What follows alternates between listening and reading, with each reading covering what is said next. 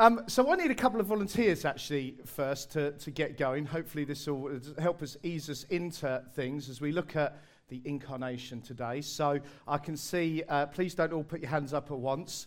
Uh, so um, this, this involves, cho- involves chocolate, so it's not quite, uh, uh it's, it's quite as hard. So, um, okay, I'm just going to randomly pick some people now. Um, who are we going to go for? I'll tell you what, Alex, I'll pick it because Alex, one of our new members, so I'm going to really put him on the spot. Alex, you come out. Yeah, Enjoy, yeah give him a round of applause. He's thinking I didn't join for this. And uh, actually, Tim, come out as well, Tim. As well as us, quite yeah, here we are. Don't clap him. They haven't done anything yet. They're just to get. So, do you, do you like Maltesers? Yes. Yeah. Who likes them more? I really like them. Yeah. You really like them. You can stand over that one. We'll go that, that way. So if you just stand, there's a little mark there. If you could just stand behind that mark here. So, and Alex, what you're going to do is you're going to feed Tim the Maltesers. Right. Okay, stand on that mark there. You're not allowed to use your hands at all, but um, I'll, I'll give you a little hand. But you're going to use this. Here we are, my very long handled spoon. So if you just hold that carefully, I'm going to just put, put a Malteser on that. If you could feed Tim a Malteser. This isn't just light entertainment. Very good. Very good. We'll do that one more. Do you want to see that again? Shall we just do this for the rest of the. Okay, go, go back in again. We want to see it go uh, just because that's sort of part of the point. There we go.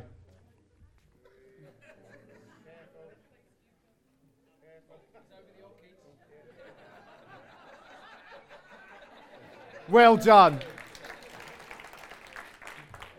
So now obviously, you see, this is now this is a leading question. Please get this right. Is there, is there any way we can make this a bit easier, maybe, to help feed him? What What do you think might help more? Here's a here's a hint. Just if I gave you that one, tell me, would this be a bit easier? You can go a bit closer now. You can go a bit closer and feed him another Malteser. Well done. Does that look a bit easier? A very. Uh, you can, can you can have the rest of the Maltesers. You had your lot. So, guys, thank you very much. Take a seat. So, so very silly. Sometimes things are easier the closer you get, aren't they? Sometimes you can't do things from afar, from a distance, and he did manage to eat the Maltese in that case. A bit of a shame that it fall on the floor. Would have strengthened the illustration, but there you go. And uh, today we're looking at the subject, the incarnation, which is when even God, even God, had to come close to be able to accomplish all that he wanted to do. And that's kind of what the incarnation in many ways is all about. We're going to get in a second. We're just going to work through, uh, you know, what the incarnation is and, um, it, you know, quick recap on last week. So last week we looked at the Trinity, uh, and this week the incarnation.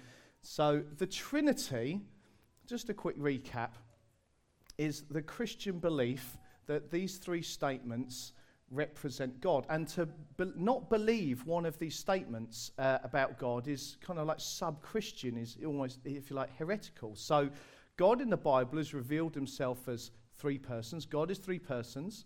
Each person is fully God Father, Son, Holy Spirit. And there is one God. And of course, your mind can't quite contain that because he's God. That's fine. Um, but we looked at how God revealed his Trinity, the three persons, one God, each of them's God, shows how God is loving and relational, is in relationship, has been for all eternity, and will be for all eternity. And we now get to be a part of that relationship, which is fantastic. If we're a Christian, we are genuinely loved by God, and we genuinely can know God. Christianity isn't just about knowing stuff about God, we actually get to know Him. How's that possible? Well, you might say because God is Trinity, we can be drawn into relationship with Him. Because the full picture of the Bible um, does show that there is a huge problem, and that our sin, everything we've done wrong and said wrong and thought wrong, and things that we should have done that we haven't done before a perfect God, who's Trinity, has created a barrier or a gap. We're separated from God because of our sin. And so we can't enter into relationship with him. It's the somber truth of the Bible. It says all have sinned and fallen short of the glory of God. We're all cut off and separated from God. And he can't just click his fingers or ignore it because he's holy and just. And so there's a huge problem that this Trinitarian, loving, relational God who made us so that we could know Him and worship Him, enjoy Him, suddenly has a problem, as in it's our problem. We've sinned, and He has to do something about it. Now, we know as Christians that's in Jesus, who came and died on the cross for us and rose again three days later and took uh, the punishment. And that is, in a sense, what the incarnation is about, what we mean by that. We'll get there again. Just keep, we're still moving forward a little bit more slowly. So, this is a statement about the person of Christ. If you like, a, it's very simple, but a theological statement by a guy called Wayne Grudem in his systematic theology. Jesus Christ was fully God and fully man in one person and will be so forever. Now, that's a statement that in some ways is a bit like the Trinity, as in it doesn't quite add up. We can't get our heads around this amazing statement that the person Jesus Christ was both fully God and fully man in one person and will be so forever. Now, a big statement, but is that what the Bible teaches? Now, as last week, we're not going to spend ages trying to proof text all this deep uh, truth about Jesus being both God and man and the incarnation and everything, but we are going to look at one, a couple of verses very quickly, just to, and then we're going to launch from that about what that means for our lives as we follow Jesus and how he got close to us and how he wants us to get close to others. So, this is from John's Gospel. Uh, one of the go- gospel accounts of there's four in the Bible that tell us about Jesus. And John's one uh, opens up going so far back in time, as it were, almost like before creation, with an account that talks about Jesus but reads like the opening uh, verses of the Bible in Genesis. In the beginning was the Word, and the Word was with God, and the Word was God. He was with God in the beginning. So this is talking about Jesus. This is John's uh, opening account about Jesus. And he's labeling Jesus as the Word. And it's, I'm sure if you've ever read Genesis, when it says, In the beginning, God created, you instinctively hear that there's a sort of overtones of that in this passage. And John is telling us that Jesus is God. I mean, it's quite clear in the passage. In the beginning was the Word. He was there at creation. He was part of, uh, as God spoke creation into being, there's some mysterious way that that's the Word, Jesus, one of the persons of the Trinity active in creation. Jesus was there with God. And actually, the Word was God. There's this mysterious Trinity. He's, he's, with God and He is God, and you can't get your head around it. He was with God in the beginning. Jesus is God. But then, as John goes on his passage, he comes into, and this is the statement about the incarnation. If you like, by verse 14, John says, And the Word became flesh and made his dwelling among us. So, this Jesus, the Word, who was with God in the beginning and was part of creation and actually is God, this Word became flesh. He takes on flesh and made his dwelling among us. He became a man and lived on this earth and walked and talked and ate and did things that you and I do. This is an amazing statement in the Bible. And this is what's meant by the incarnation, which literally means almost putting on flesh, where God has put on flesh. He's come to do that to rescue us because of the separation of our sin from a God that loves us and wants a relationship with us. So we see you know, from this passage that Jesus is both God and that he is human as well.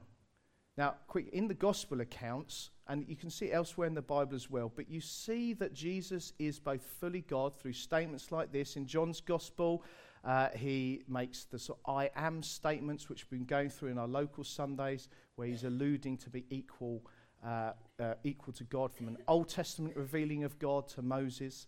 Jesus accepts worship, the whole sense of the miracles breaking out from him, re- revealing something of his godness and even the fact that he was crucified because he claimed to be God. His enemies understood that. So he's really God. And obviously, elsewhere in the New Testament, really underlines that. But he's also fully human. He was born and lived uh, a life that most people didn't recognize him as God. They saw him just as a man. That's why when he claimed to be God, he got crucified for it because they didn't like it. So he walked this earth. He was so normal, so ordinary, so human that most people didn't see him as God. They just saw him as a man. He got tired, he got hungry, he slept. You see a range of emotional expressions in Jesus, just like we would in the Bible. He really became flesh and dwelt among us. Now, um, this is the point where I'm going to talk about a neutron star, like I understand what I'm talking about. Okay, this is going to be good. So, there's something called a neutron star, which is where uh, a very large star explodes. It collapses in on itself due to gravity, and all the neutron, uh, all the protons, electrons become neutrons. Hence the name neutron star. It's good, this isn't it? Anyway, it's so densely packed that apparently, if you could get a thimbleful of it and bring it to Earth under our gravity here, one thimbleful would weigh a million tons. That, that's pretty heavy, right? That's pretty squash. And one, I mean, that's just mind boggling in terms of science to me. One thimbleful, a million tons, because there's so much packed in to that thimbleful. It's, so, I mean, it's just, how do you even, just, I can't get my head around that. You can say that statement, the word became flesh and made his dwelling among us, the neutron star has nothing on it. How has God the eternal one, the creator of all things that always has been and always will be, compacted himself into flesh. That's a mind boggling statement. That's something that is truly extraordinary. Uh, one of, uh, you know, arguably almost the, the greatest amazing miracle ever described in the Bible is greater than God speaking and making creation in the first place, you know, as John's alluding to in this passage when Jesus, as God, the Son, the second person of the Trinity, takes on human flesh. It says in Colossians, God um, was pleased to have all the fullness of the uh, de- deity dwell in bodily form. All the fullness in bodily form. It's just an amazing, incredible statement. And he's done it because our, this amazing God, our wonderful God, had to come close to us. He had to take on flesh so that he could rescue us, so that he could die in our place. Salvation, the Bible teaches, is clearly from God.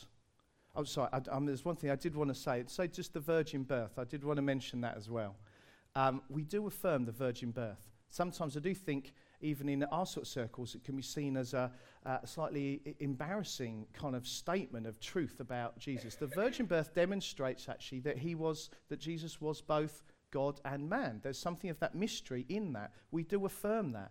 The angel said to Mary, The Holy Spirit power will overshadow you and you will conceive. Jesus had no human father, yet was born from a human mother. And again, you, you know, our mind can't handle that. It's a miracle. But that is speaking of Jesus being both God and man fully, even then. So we affirm the virgin birth. So Jesus had to be God because salvation comes from God. It's only God that was going to be able to rescue us. But he had also had to be, excuse me, he also had to be fully man because it's us that had sinned. It's us that had, you know, gone wrong and had cut ourselves off from God. And he is the perfect representation of us without sin. He's become a mediator. His drawing close to us by taking on flesh has drawn us close to God, hasn't he? By giving his life for us, by living the obedient, uh, perfectly obedient to the Father, dying on the cross sinless, rising, raising again three days later, and he has drawn us to God. What you and I could not do and ever do, just as human beings, sinful, in our flesh, he has accomplished as God, but as a man as well. And that's why it had to, to happen. It's the most amazing thing that God has rescued it in this, in this way. But the whole way Jesus lived his life, uh, it's not like it's just a theological statement, I believe, that God has come close by taking on human flesh, left heaven, and come to earth to rescue us every act of Jesus' life, you see, it's not like he was standoffish from people. He's coming close to people to reach out and be a demonstration of God's love and reach out to people all the time. You know, he's the one that was God and is all powerful, but even from when he was born in the, the state, well, it wasn't the stable side, but whole birth, you know, a lowly birth. He wasn't born as this king distant from people, even though he is the king of kings. He was humble And he came in small beginnings. And as he lived his uh, life as a, a human, he wasn't standoffish from people, even though he's powerful, even though he, you know, left the glory of heaven. He wasn't sort of promoting that in sort of crushing terms, but he was humble and he served people the religious leaders of the day that Jesus interacted with, their view of sort of religion and helping get to know God and get close to God was very different, wasn't it? They didn't like the fact that Jesus hung around with people a bit too much, with those that they labeled sinners, and the tax collectors they didn't like, and the prostitutes they didn't like. Even though Jesus is the truly holy one, the Pharisees keeping their distance because they wanted to sort of be holy and not contaminate themselves but the truly Holy One of Israel, who was fully God, was quite willing to get close to people in their mess and in where they're at with life. And people loved it, didn't they? People flocked to him, crowds flocked to him. He really was, people were able to get close to Jesus. Little kids came to him. He, he went to parties. He went to weddings. He went to funerals, which, which didn't stay funerals very long when Jesus was concerned, did they? Normally, then something, it ruined the funeral. So he raises someone from the dead. He, you know, he ate with people. He fed people. He, uh, you know, you know, he's just interacting with folk. And people loved it. Theologically, he's come close, left heaven and come to earth to rescue us. But then, almost practically, as he lived out his life, he demonstrates that that's on the heart of God to be a servant. He washed people's feet. Peter struggled with that a bit, saying, Why are you washing my feet? It was almost like that sense of that servanthood, that closeness was a bit too much for him. Jesus saying, No, it has to be like this way. And obviously, he said that. He said that's an example to us. So then go and be close and to serve others. Uh, and that metaphor of washing people's feet. He drew close to people all the time. And those of us who are called and want to be followers of Christ, there's something, this is what ministry of God looks like, isn't it? Jesus was on a mission from God. It sounds like a line from the Blues Brothers, I know, but he was on a mission from God to rescue us, to demonstrate God's love, to serve us, to reach out to us. He did what no one else could do because he was fully God and man, died on the cross, paying the price for our sin, but he also demonstrated what living for God on the mission can look like in terms of the way he lived his life, connected with people, and loved people. I think it's um, just Pete earlier who was saying when we, you know, we need to go to God, we can go to him as like the Lord of heaven's armies to win our battles for us. And it was stirring, wasn't it? I'm sure your faith was rising. You were praying through things like I was saying, God, we want to see you breaking. You're powerful and you're magnificent. But God's ultimate breaking in, Lord of Heaven's army, is in the form of Jesus, who squishes himself into um, you know, flesh, looks so ordinary, most people don't recognize him as, as being God, and goes and serves people and washes their feet. That's what Lord of Heaven's armies breaking in to people's lives looks like. Humble, servant hearted, loving, drawing close to people. Yes, at times Jesus clearly proclaimed, the kingdom of God is near. Repent, for the kingdom of God is near. That's part of the message, absolutely. But he drew close to people and he loved people and he connected with people. And now, this mission, as we've been hearing already, is reaching out to people to show them the love of God, is left with us, his church. That's what we believe, isn't it? The Bible calls us the body of Christ. We're a body of people filled with the Spirit looking to represent what Jesus did on earth now to others around us. And so, very simply, but I think quite challengingly, in all sorts of different uh, situations, profoundly, we can't do that by simply shouting across the room at people. You need Jesus. You need Savior. Stop sitting over there. I think the world around us has quite uh, sometimes thinks that's what the church is often like. Maybe we are like that too much sometimes. There is a message. Don't get wrong, there is a message. We want to be clear. But we've got to embody that message, haven't we? We've got to live that out. We're now, if you like, the, the incarnation of God on earth now. We want to get close to people, serving them and loving them and reaching out to them, following in Jesus' footsteps, if you like, looking to be a bit more like him. That's what we want to be, isn't it? We'd like to be a bit more like Jesus That sounds great. It's a Sunday morning, and we're all going to nod our heads and say that. and it's really challenging sometimes, isn't it? When he was so giving to people and so able to connect uh, with people and, and be so loving. But that's what we want to be loving and connecting with people. Uh, as a church, uh, most of you in this room will know we've got uh, a a, a, goal, a heart in terms of all our vision to reach out into the whole area of sort of London, South London, beyond. We're looking to go to three different Sunday sites by January. A few weeks ago, we, we did one of our local Sundays. We're in the three sites. And, you know, there's lots of work associated with that and the sort of upheaval and the ups and downs of that. But behind it all, or hopefully at the front of it all as well, is this heart that we want to get close to people. We get close to communities. We want to be embodied in communities demonstrating God's love with the message that He's given to repent, for the kingdom of God is near, but with real power and meaning and longevity and, and servant heartedness. And of course, that's been going on uh, you know, in City Hope and part of this church for a number of generations, really, but we want to continue that work. We're not just saying, calling people, come to this meeting. You know, we, that's great. We want people to come here, but it's a whole sense how are we serving and loving and reaching out? And there's nothing magic in three services or anything like that, but obviously there's believing that that will help those who are, that we're part of the communities around those services, helping us reach the community around us uh, more effectively.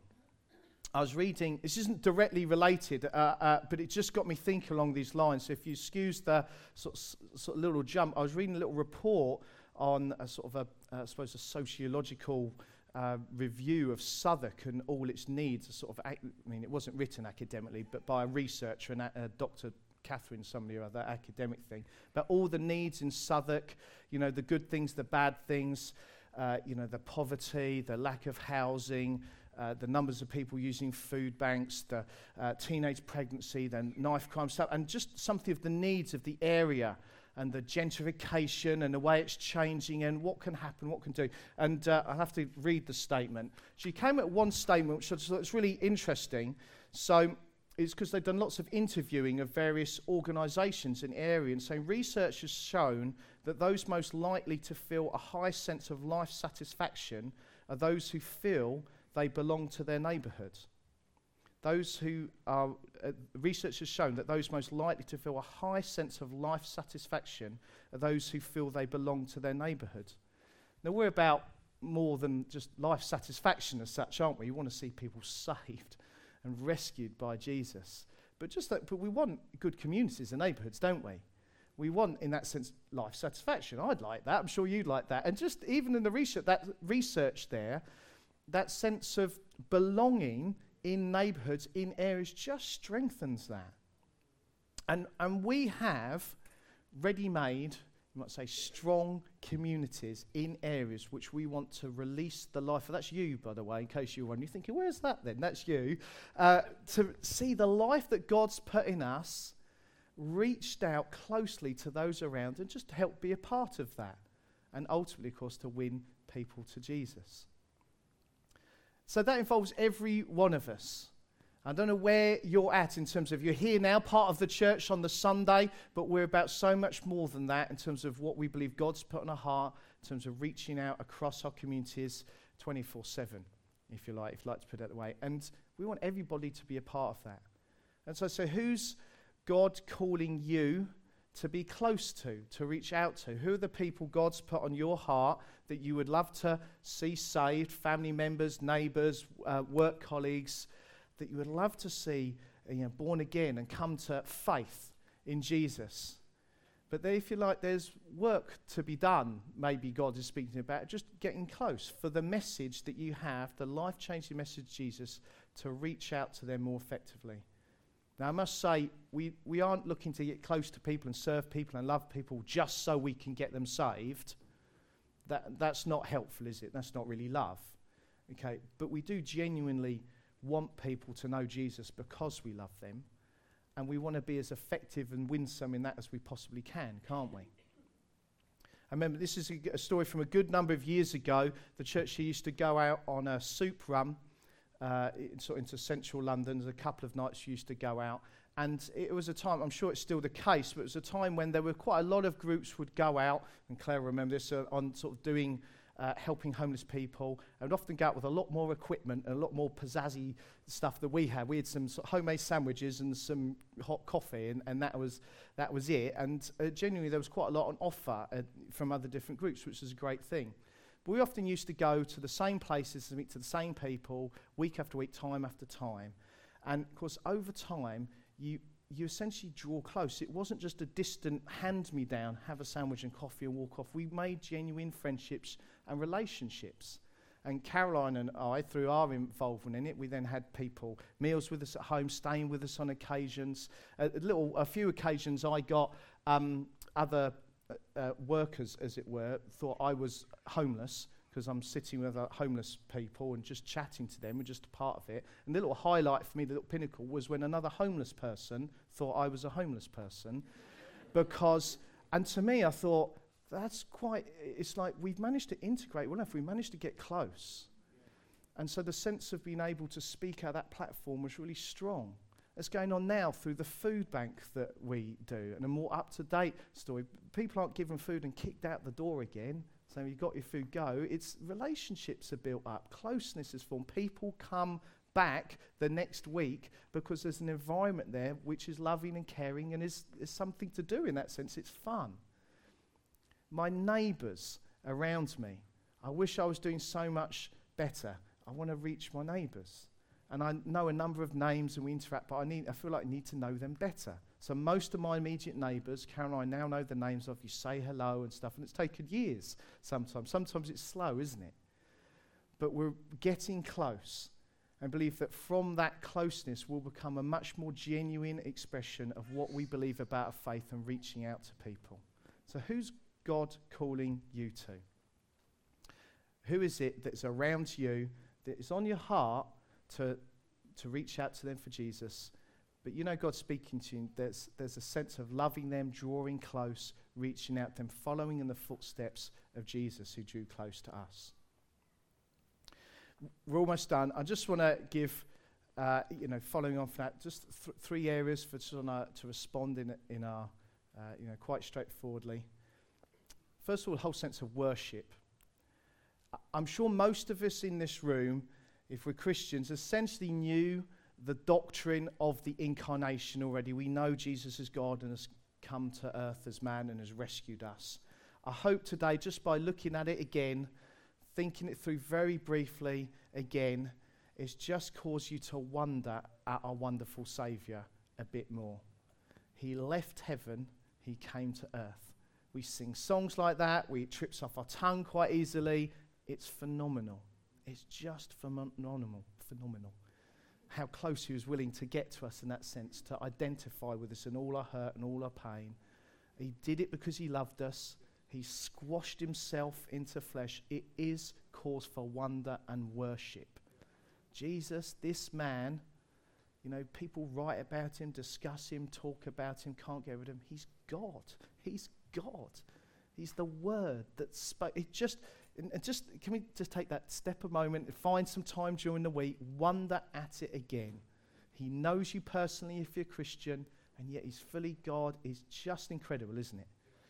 And let's stir up some worship in our heart again, some gratitude of what he's done for us. Secondly, so much more practically, we want to be a church that's connecting with the communities around us, reaching out. We've got a plan in terms of the three sites we're looking to go to and be working that area. Maybe you're part of the church, but you've not connected into those communities, either those three areas. If you really want to be a part of City Hope and draw close with us, to draw close to others, you need to. That's what we're about. That's how life and City Hope is working with what God's put on our hearts. So please, please, you know, you can't always attend everything. I understand this, but f- but connect in with the, the, sort of the local sites in Bermondsey, Rotherhithe, and the one based around New Cross and Peckham, that area. They're the three areas connecting with the midweek groups, what we term connect communities, some of the outreach activities that we do. There's some Easter events coming up. Connect in with them and get behind them. That's what being part of City Hope is, because on our heart is to draw close to people and show them the love of God. And then finally, what I already said it um, before is God speaking to you really clearly about someone you need to draw close to in some way. You need to serve them. You need to demonstrate love in some way. Yes, on your heart, it's because you want to speak to them about Jesus and you want a good, uh, strong relationship and platform for doing that, but it's not an ulterior motive. You just know God's calling you to love them and care for them and be a blessing to them. You know, Jesus would just love indiscriminately, wouldn't he? Some people responded well to him, some people didn't. Jesus went on loving regardless, and we want to be that like that, don't we? So three things: worship, getting involved in our community vision here, and who's God speaking to you about. Alan earlier just sharing, you know, just thinking if we would just connect with, you know, one more person each, two more people each, the difference God can use that for. Uh, but it's a genuinely loving thing, isn't it? Jesus has incarnated himself for us. He's come, he's drawn close to us, and he's given us a model, I believe in that sense, for us to follow in those footsteps.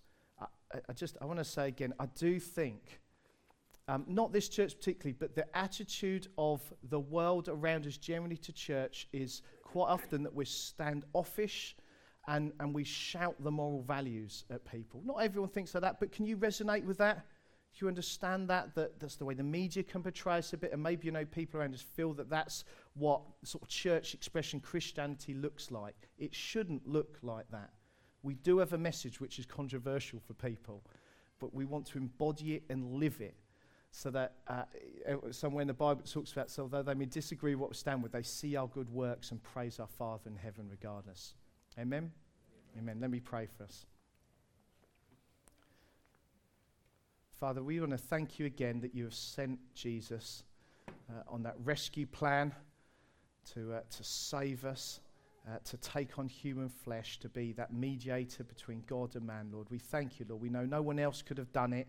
It's only you, Lord Jesus, to be fully God and fully man. And we do thank you uh, that you have rescued us, Jesus. It's, it's such a, a, simple thing to say thank you for again, yet it's a huge thing. Lord, we know, Lord, we could not know God. We could not have had our sin, everything that stood against us before God, if it had not been for you drawing close to us.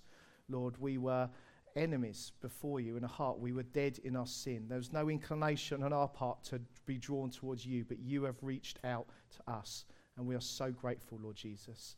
And we pray now, fill us with your spirit.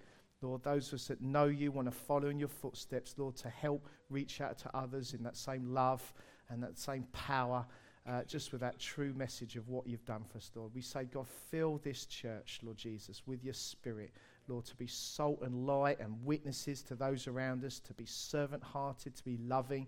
Lord, it's, a, it's kind of a huge thing, Lord Jesus maybe some of us always feel at bursting point with life. How can we give any more to anyone else? Jesus, will you fill us with your spirit? We believe this is your work, not ours. We believe you empower us, you equip us, you help us. We submit ourselves to you, Lord Jesus. Amen.